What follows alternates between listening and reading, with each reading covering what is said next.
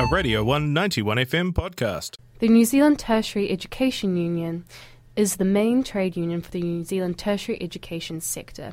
The TEU represents the interests of more than 10,000 workers employed within the sector across New Zealand. And very shortly, we're going to be joined by the leader of the Otago branch, President Craig Marshall, who will be discussing the Otago Union going on strike this afternoon. I'm going to bring him on air now. Let's see if he's here. Kia ora, Craig, are you there? Yeah, Morena. Morena, thank you so much for joining me today. It's a pleasure. So, just to start off, the union today is striking. Um, what does this involve, though? What will it look like, and what does it mean for both the teachers involved and also students today? So, um, the strike action today will be a withdrawal of labour between 12.30 and 2.30 this afternoon, um, which means that all union members will not be um, undertaking their normal work. Uh, and so that means that anything they would otherwise be doing won't be done. Uh, most, I think, of the te- most teaching activities are fairly light at that time of the day, um, and anyone who has uh, will be on strike and have will affect their, their teaching will have made other arrangements with their class. Wonderful. And why are you going on strike? Why is the union going on strike? Are there reasons in particular that the union wishes to call to attention with this strike today? Our, our primary concern is with uh, achieving a satisfactory pay rise. So the, the, the university staff have not received pay rises that are consistent with changes in inflation over the last three years. Uh, in 2020, for example, we took no pay rise, and that was when COVID began. Last year, there was a 1.5% increase, um, and we are negotiating for something this year that reflects what the rate of inflation is. Yep, I, I understood from looking at your website that there has been a particular increase in the need to address uh, these issues of pay in the wake of COVID 19. Uh, could you explain a bit about what these um, extra uh, struggles or um, needing for pay to be met or for more kind of insurance to be met in the wake of COVID? Yeah, so I mean, as everyone's aware, COVID changed lots of things, and uh, for people who are teaching, that meant transferring courses to online formats. And teaching online is not the same as teaching in person, um, as we've discovered. That so effectively, people had to redo almost all of their coursework. Um, and of course, they had to do that in a time of uncertainty and with people away. And um, so there was, there's been a, a, very significant overhead associated with making that transition. Um, and we understood at the time everyone was going through the same issues. We, you know, there was enormous uncertainty. We didn't know what the future would hold. Um, we now have a much clearer idea of what the post-COVID world looks like um, and it's time to reflect on to, for pay rises in particular to reflect that. But I guess our concerns are when we had a stop work meeting a couple of weeks ago, and, and our concerns are not just pay, but the things that are associated with that. So um, most of the con- staff who spoke at that staff work, uh, stop work meeting commented on the number of people who've left and the loss of collegiality so there's more to it than just pay. People mostly do their job for more than just the money. They do it because they like their job and they enjoy working with other people.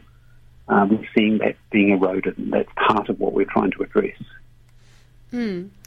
Yes, that um, is very, very important. And also, just, I guess, addressing um, like the importance that educators have within our community and within our education system.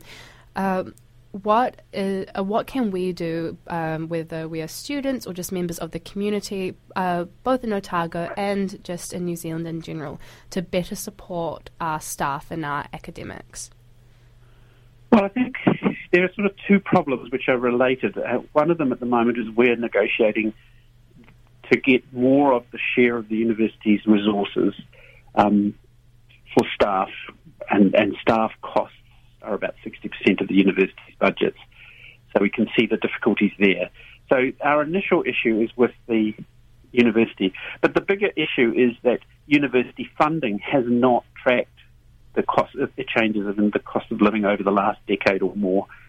So the universities have proportionally less money to spend than they used to, and that essentially is a government issue because government controls the vast majority of the university's income. Mm. That, that is particularly problematic because one of the things that's become clear after COVID is that we haven't been training enough people.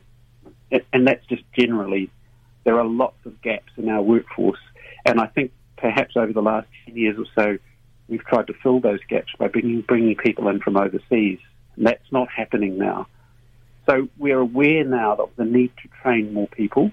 The training of those people will be done at tertiary institutions like uh, the polytechnics, Te Pukenga, um, and the universities. So we come back round to the question of you need to keep that training in place. You need to have those training institutions in place so that you can help train people to fill the remaining, you know, all the rest of the workforce.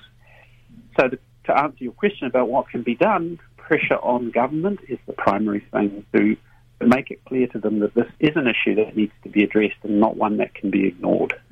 Mm, because it really does seem to just all um, interrelate to one another. There needs to be funding, there needs to be support to both help our current um, working teachers, uh, academics, and lecturers, but also to really encourage this new workforce that we need because we do need more staff as well.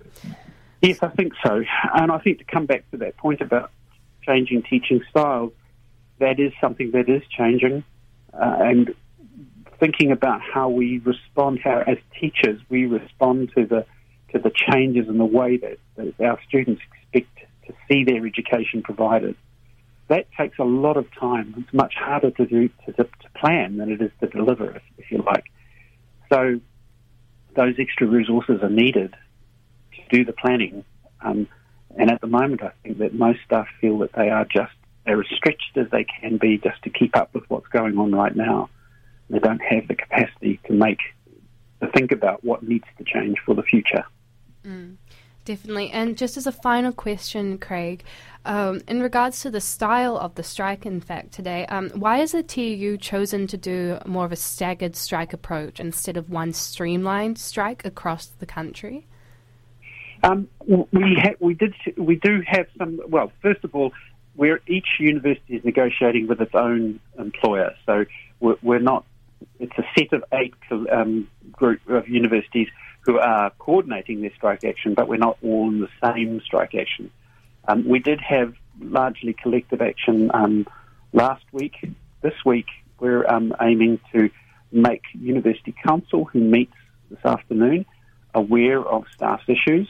Uh, University Council is about governance, um, and we want them to be thinking carefully about how they structure the governance of the university as part of the process of thinking about setting salaries. This was a Radio 191 FM podcast. You can find more at r1.co.nz or wherever quality content is found.